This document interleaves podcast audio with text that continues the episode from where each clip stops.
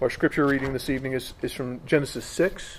So just a, just a couple of chapters over from what we just read in Genesis 2. Genesis chapter 6, beginning in verse 5, uh, beginning in verse 22. We're, we're going through a topical series, as you'll remember, on sort of the, the five essentials or the, the, the basics of the Christian faith. And tonight we're looking at, at the issue of depravity, of, of sin, of, of why is it that, that the world is the way that it is? Why is it that we, we struggle uh, in our relationships with one another, uh, in our relationships to God? Why is it that we struggle with with meaning, with purpose, with, with all of these big issues? Uh, well, it's, it's, because, it's because depravity has entered our world. It's because we're broken. And we see that this not tonight in Genesis chapter 6, uh, beginning in verse 5. And this is God's word. The Lord saw that the wickedness of man was great in the earth, and that every intention of the thoughts of his heart was only evil continually. And the Lord was sorry that he had made man on the earth, and it grieved him to his heart. So the Lord said, I will blot out man, whom I have created from the face of the land, man and animals and creeping things, and birds of the heavens, for I am sorry that I have made them. But Noah found favor in the eyes of the Lord. These are the generations of Noah. Noah was a righteous man, blameless in his generation. Noah walked with God, and Noah had three sons Shem, Ham, and Japheth. Now the earth was corrupt in God's sight, and the earth was filled with violence. And God saw the earth and beheld it was corrupt. For all flesh had, had corrupted their way on the earth. And God said to Noah, I have determined to make an end of all flesh, for the earth is filled with violence through them. Behold, I will destroy them with the earth. Make yourself an ark of gopher wood. Make rooms in the ark, and cover it inside and out with pitch. This is how you are to make it the length of the ark, 300 cubits, its breadth 50, 50 cubits, and its height 30 cubits. Make a roof for the ark, and finish it to a cubit above, and set the door of the ark on its si- in its side. Make it with lower, uh, with lower second and third decks. For behold, I will bring a flood of waters upon the earth to destroy all flesh in which is the breath of life under heaven. Everything that is on the earth shall die. But I will establish my covenant with you, and you shall come into to the ark, you, your sons, your wife, and your sons' wives with you. And of every living thing of all flesh you shall bring two of every sort into the ark, to keep them alive with you. They shall be male and female, of the birds according to their kinds, and the animals according to their kinds, of every creeping thing of the ground according to its kind. Two of every sort shall come in to, into you to keep them alive. Also take with you every sort of food that is eaten and store it up. It shall serve as food for you and for them. Noah did this. He did all that God commanded him. Once again the grass withers, the flower fades, but the word of our God is permanent. It stands forevermore. Now we all know that there's there's a problem with evil in our world. And one of the ways that we know that is that every religion has to account for it somehow, don't they? Hindus have, have the concept of karma, where if you do good, then good things will happen to you in return. And if you do bad, then bad things will, will happen to you. Islam teaches that there is punishment for doing evil and there's, there's reward for doing good in the next life. Even atheists and secularists understand that there's, there's a problem of evil. They teach that if you, if you violate the social order, if you violate the, the agreed upon uh, values of our society, then you'll be shamed mercil- mercilessly on social media or you'll be uh, canceled, as it's often called. And all these have, have sort of a, a, a fear factor approach to them, don't they? That if you do wrong, then bad things are going to happen to you. There's a sense in which Christians uh, agree with these other faiths.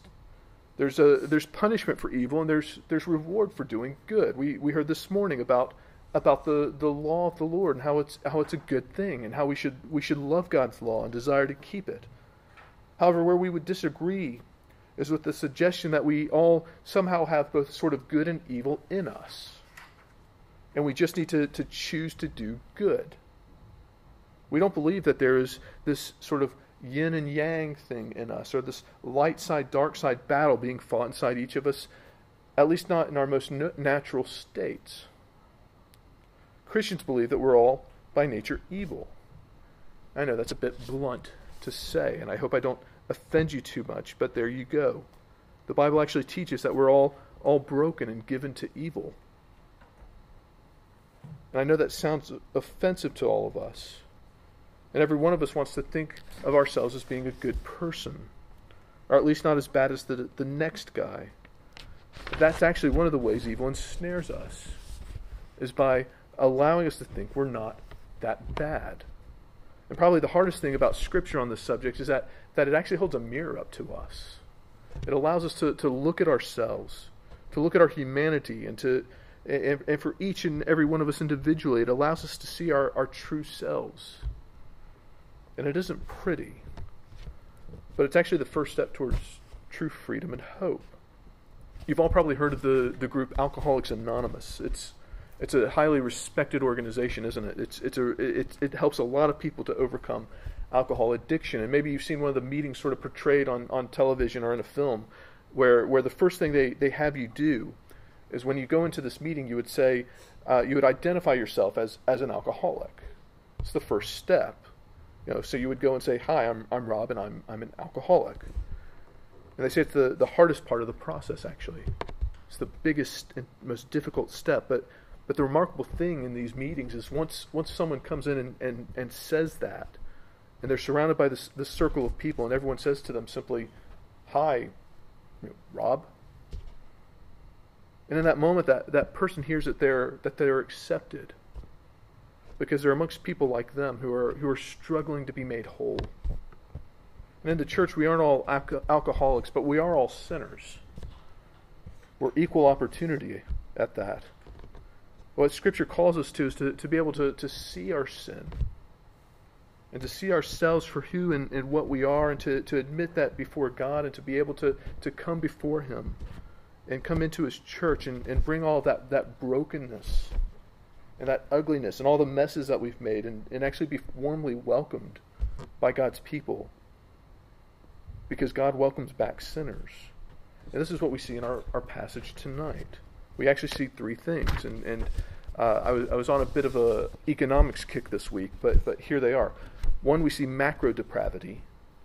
Secondly, we see micro depravity. And then third, a very practical point get on the ark. Get on the ark. So, first we see uh, macro depravity. This is the one that we can all agree on. This is the one that we can all get behind. It's impossible to look around at our world and, and not see evil in it, isn't it? In fact, that's why every religion has to account for it, even the non religious.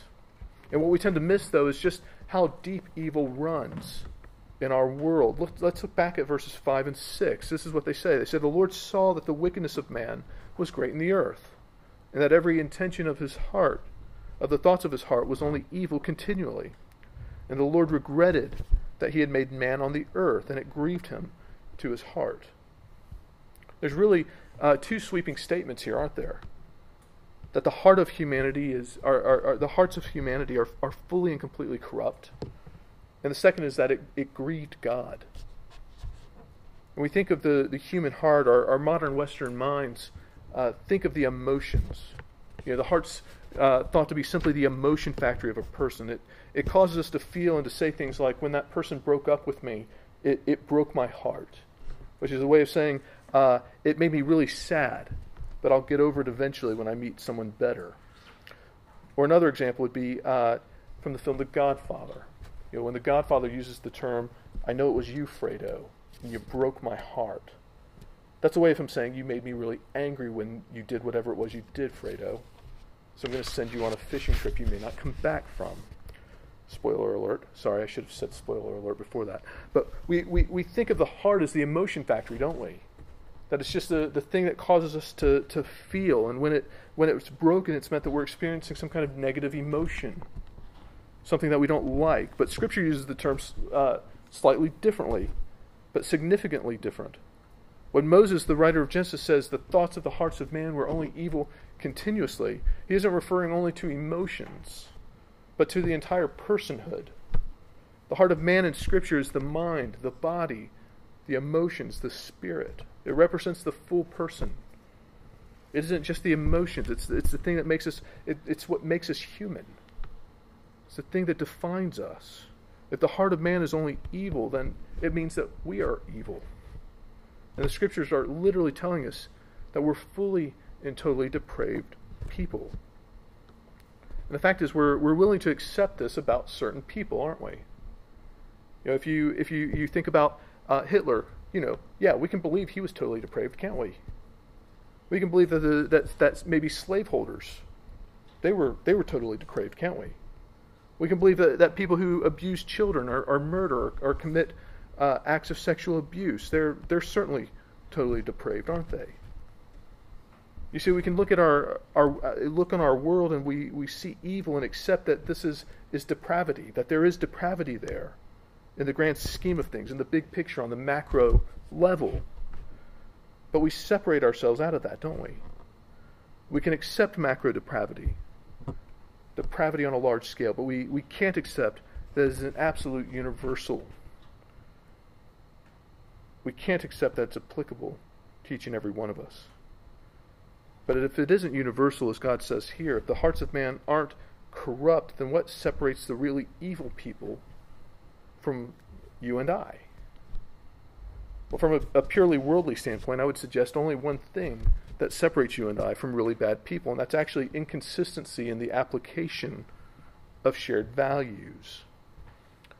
And here's what I mean by that. That sounds that sounds way worse than when I wrote it, but but here's what I mean. And I'll, I'll, give you two kind of obvious examples. Um, why were the Nazis able to take power in Germany in the 1930s? And why were they able to, to kill millions of Jews and, and wreak havoc all across Europe?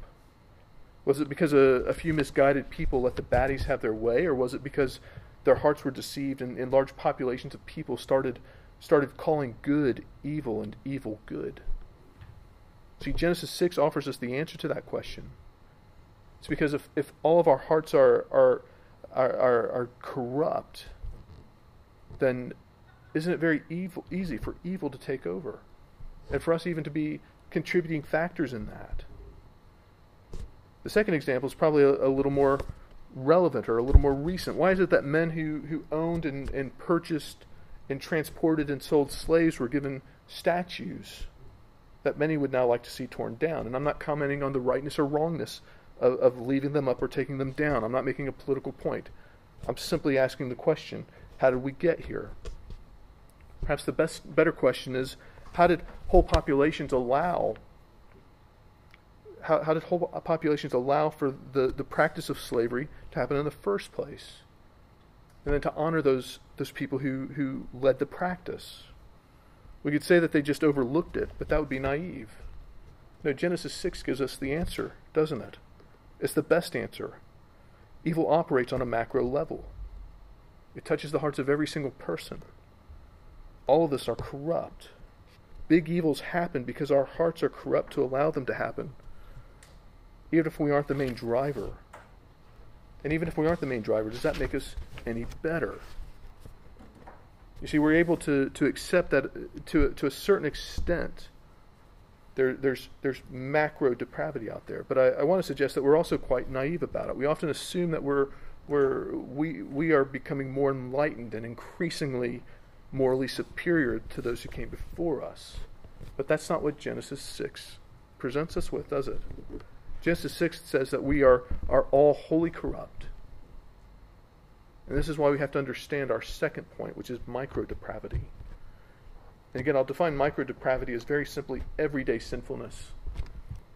Those little things that we do that we think aren't that big a deal because we're not Hitler, we're not slave traders, we're not, you know, whatever. All the little things you do or fail to do that allow evil to prosper in our world. What Genesis 6 tells us is that your heart is so corrupt that you can't even begin to see just how corrupt it is. If God wasn't there to tell you, then you'd, you'd think you were particularly wise and good. Uh, many of you've seen the film, perhaps A, a Beautiful Mind. Uh, it's probably about 20 years old now, maybe maybe more. Um, but it's a story of a mathematician from, from America called uh, John Nash. And he was a, a brilliant economist. And uh, he, he was also, unbeknownst to his friends and, and even his wife, uh, a paranoid schizophrenic. And eventually, everyone is, uh, else catches on to, to this, and, and even he himself didn't realize this about himself. Uh, and there's this scene in the film, though, where, where he's confronted by a psychiatrist and, and he's telling him he needs to be institutionalized to receive proper treatment for this, this disease in his brain that's causing his condition. And Nash refuses, saying that, that, that he'll cope on his own because he can overcome the condition by using the power of, of his mind. And the response of the doctor is, but, but John, the problem is in your mind. Now, again, spoiler alert, the film ends, of course, with, with him kind of overcoming his deep rooted problems. And, and the message is that you can overcome anything if you believe in yourself and you have internal strength and proper support. Now, most of us come to religion, be it Hinduism, Judaism, Islam, atheism, or Christianity, looking for that little edge, don't we? We want that self improvement. We recognize that there's, there's a, a, a problem in us that there's something wrong, and, and we think that we just need that, that internal strength and proper support. What Scripture says is that that isn't enough, and it will never be enough, because the problem is inside you, and the problem is inside of everyone who, who, who offers you support. It's spread to every fiber of your being, it's, it's spread to every fiber of, of, of our humanity. And there isn't enough strength in you, and there isn't enough external inspiration to set it to rights.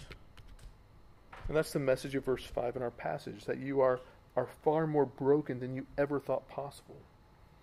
And the bad news only gets worse in verse 6 as we're told that all this evil in the, the hearts of man uh, grieved God and made him regret that he had made man. Now, when Scripture says, uh, says this about God, it's, it's assigning human attributes to God to help us uh, relate and understand him. The technical term for it is, is anthropomorphism. It's a big word. You don't need to write that one down. But the point of it is, is simply this: the, that, that uh, it, it's, the Scripture's doing this so that we can see the impact of our sin on our relationship to God.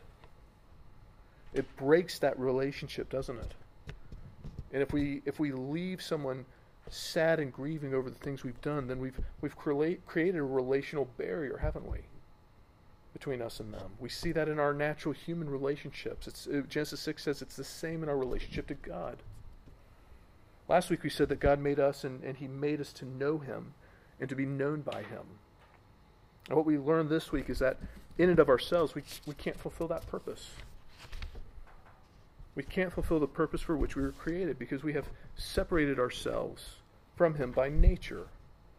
And the result is being that that that uh, uh, that we have made ourselves God's enemies, and we subjected ourselves to divine wrath. You notice that's exactly what God says. If you look at verse seven, that He was so grieved by sin that he decided he couldn't tolerate its presence in his world. And so he would blot it out, he would destroy it. And that meant destroying humanity. See, as much as we want to protest against this idea, and as, as difficult as it is for us to, to believe, I think, I think deep down we know that we're broken. Even if we, we struggle to, to fully grasp the depths of that brokenness. What I want to suggest is that the Christian view makes, makes far more sense of the world than anything else out there. Because it alone can explain why everything is the way that it is. Here's what I mean by that. We can, we can look around at, at crime or poverty or war, and we can recognize that our world is broken on some level, but it's often easy for us to overlook our place in it all. So let me offer a, a small example, uh, uh, perhaps even a slightly uh, a, a, slightly uh, silly example of our, our sin's impact on the world that we that we see in this passage. See, it's not only our relationships to one another that are broken, is it? But it's it's the creation that's broken. The the world is broken. You notice in verse seven that, that God's judgment extends not only to man but to all the animals, and he He names them animals, birds, creeping things, everything that God had made. See, there's a connect, connection between, between nature and humanity.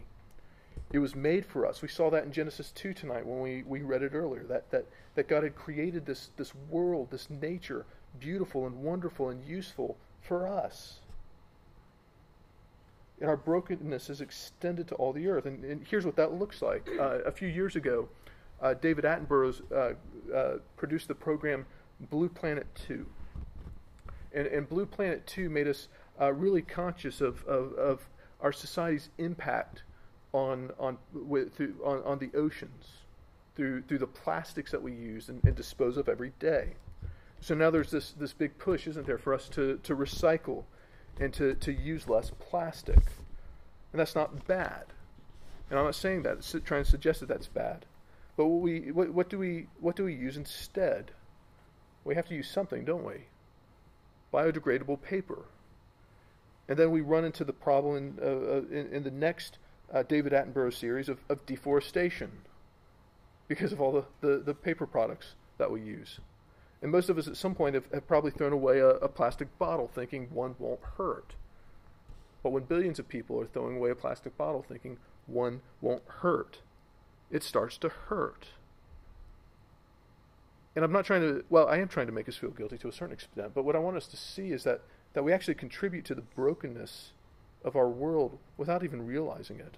And I'm not trying to say we should recycle more or we should use less plastic. That's not what I'm getting at. What I'm getting at is, is actually, it's impossible for us to fix this. It's impossible for us to make it fully right, isn't it? See, I want us to see that, that we are each just one broken person. And we may think we're not as bad as the next one, and that, that may be true on, on to a certain extent. We may not be as bad as the next, but in our hearts we are. And every single day we're contributing to the net brokenness of our world. And we can't escape it. When it comes to your righteousness before God, it's, it's much the same as your recycling habits. You may be able to say, I, have never murdered someone, but we've all done tremendous harm to others by, by the things we ha- we've said, by the words that have come out of our mouths. And Christ says that's the, the same as murdering them. We're, we're, we're, we're all running a righteousness debt. Understand what I'm trying to get at here. It's, it's good to try and, and, and take care of the environment, and it's good to try to be nice to people. But it isn't enough, is it?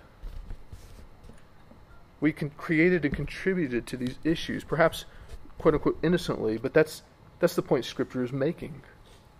We think we're we're, we're we, we think we're just you know mistake prone, innocently uh, uh, causing bad things to happen. But what Scripture says is we aren't innocent at all. When Scripture says our hearts are evil, what it means is that we can't unbreak our world and we can't fix ourselves. We're born this way. It's our factory default setting. And even our, our good intentions will result in evil, even if we don't see it immediately before us. So, what do we do about this then? It's been a pretty depressing sermon up till now, hasn't it? What do we do about this? Well, that that's actually our, our third point this evening. What do we do? We, we get on the ark. Get on the ark. We have to look outside of ourselves, don't we, and, and find help from the one who made us and who saves us. Look at verse 8. But Noah found favor in the eyes of the Lord. Now, the natural question ought to be what did Noah do to find favor in the eyes of God? And this passage has been, been studied by scholars and theologians for, for thousands of years. And the only answer to that question anyone can come up with is nothing. Noah did absolutely nothing to win God's favor. It is a simple statement of fact. There's no secret sauce. Noah didn't do anything, he simply found favor in the eyes of God. It doesn't say Noah made extra sacrifices to God to keep him happy. It doesn't say that Noah gave money to the poor every indication was that, that Noah was an average guy who God chose to show favor to. And Noah, notice what Noah doesn't do in that moment. When God says to him, Noah, there's going to be a flood, build an ark. Notice what he doesn't do. He doesn't stop and say, hmm, well, I've never fancied myself to be a shipbuilder. I'm not sure that's, that's who I am. And I really think I, I can be a better person if I'm my authentic self. No point does Noah say that. That would be like one of us standing on the, the beach and seeing a, a tsunami, a tidal wave, building off the coast, and someone yelling, run, and us saying, well, I've never really been much of an athlete. I don't think that, that the running culture is, is really who I am. So I'll, I'll walk thanks. You see, when faced with, with certain peril, who we are gets stripped away. And it simply comes down to do you want to live or do you want to die? See, the point being made here is, is pretty straightforward, isn't it? In a world that is completely broken, that is full of evil and awfulness, we are in tremendous peril and we're not able to save ourselves. And it requires the intervention of God to bring us any hope at all of being restored to a right relationship with Him. That's, that's what God showed Noah. And it's important for us to recognize just how difficult this grace was. Noah had to, Noah had to build an ark. He had to build this massive boat while being mocked by those around him for, for years. It took a long time. He, then he was trapped on this boat, uh, probably a stinking boat when he got all the animals on it, while it rained for 40 days and nights. And then he was on this boat for around a year while he and his family uh, waited for the waters to recede as it floated along on this, this incredible sea that filled the whole earth. It's not such a nice story, is it? We present it to our children as, hey, look, kids, there, there's a boat with lots of animals on it. Isn't, isn't that fun? Yay! But it's actually a, a story of wrath with tiny seeds of grace. Uh, the, the artist Gustave Doré actually captures the scenes quite dramatically in his, his illustrated Bible. You should, you should Google it. Uh, he captures it really, really well visually. You see, we may distract our children from the, the carnage, but it, let's not be distracted ourselves from the message. Because what, what we see here is a mirror being held up to our own hearts. And it's not pretty, but it's true. We're not okay. We're sinners.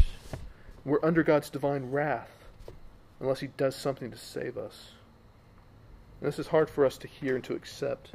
And some even want to protest and say that, that the, the God of the New Testament isn't, isn't like that. Jesus is all about forgiveness and love and, and patience. In actual fact, Jesus affirms this entire episode. This whole thing we've been looking at tonight, this, this, this entire episode, Jesus affirms it and actually uses it as a solemn warning in Matthew 24. And the context is, uh, is, is, Jesus is explaining to his disciples about uh, when he'll return as judge uh, over the earth and what, what, will, what it'll be like. And he explains it in Matthew 24 uh, that it's going to be similar to the judgment in Noah's day. Uh, beginning in verse 36, I'm going to I'm to read a few a few verses here, 36 through 39, Matthew 24. Here's what it says. But concerning that day, that is the, the, the day of, of Christ's return, and hour, no one knows but even the angels of heaven, nor the Son, but the Father only. For as were the days of Noah, so will be the coming of the Son of Man. For those days before the flood, they were eating and drinking, marrying and giving in marriage, until the day when Noah entered the ark. And they were unsure, unaware until the flood came and swept them all away. So will be the coming of the Son of Man. Now, did you catch that? Jesus actually affirms the judgment of God in Noah's day. And not only that, he says that it's, it's, it's going to be like that again when Jesus comes back to judge. You know, I, don't, I don't tell you that with glee or in judgment of you, but I tell you this for the same reason Jesus said it as a solemn warning. And the calling is to get on the ark. Get on the ark. And the ark is Christ Jesus, isn't it? He's the one who, who protects us from the wrath of God. You see, the beauty of the gospel is that it, it's soberly honest with you about who you are. And it's not an act of cruelty to say these things, it's, a, it's actually an act of, of God's grace. Grace isn't easy, even though it's free. It wasn't easy for Noah But he still, and he still didn't earn it, neither do you or I. But, but what the gospel of God's grace does for us is it, it, it allows us to be honest about who we are. I'm nothing more than a, a, than a broken, sinful man like, like you.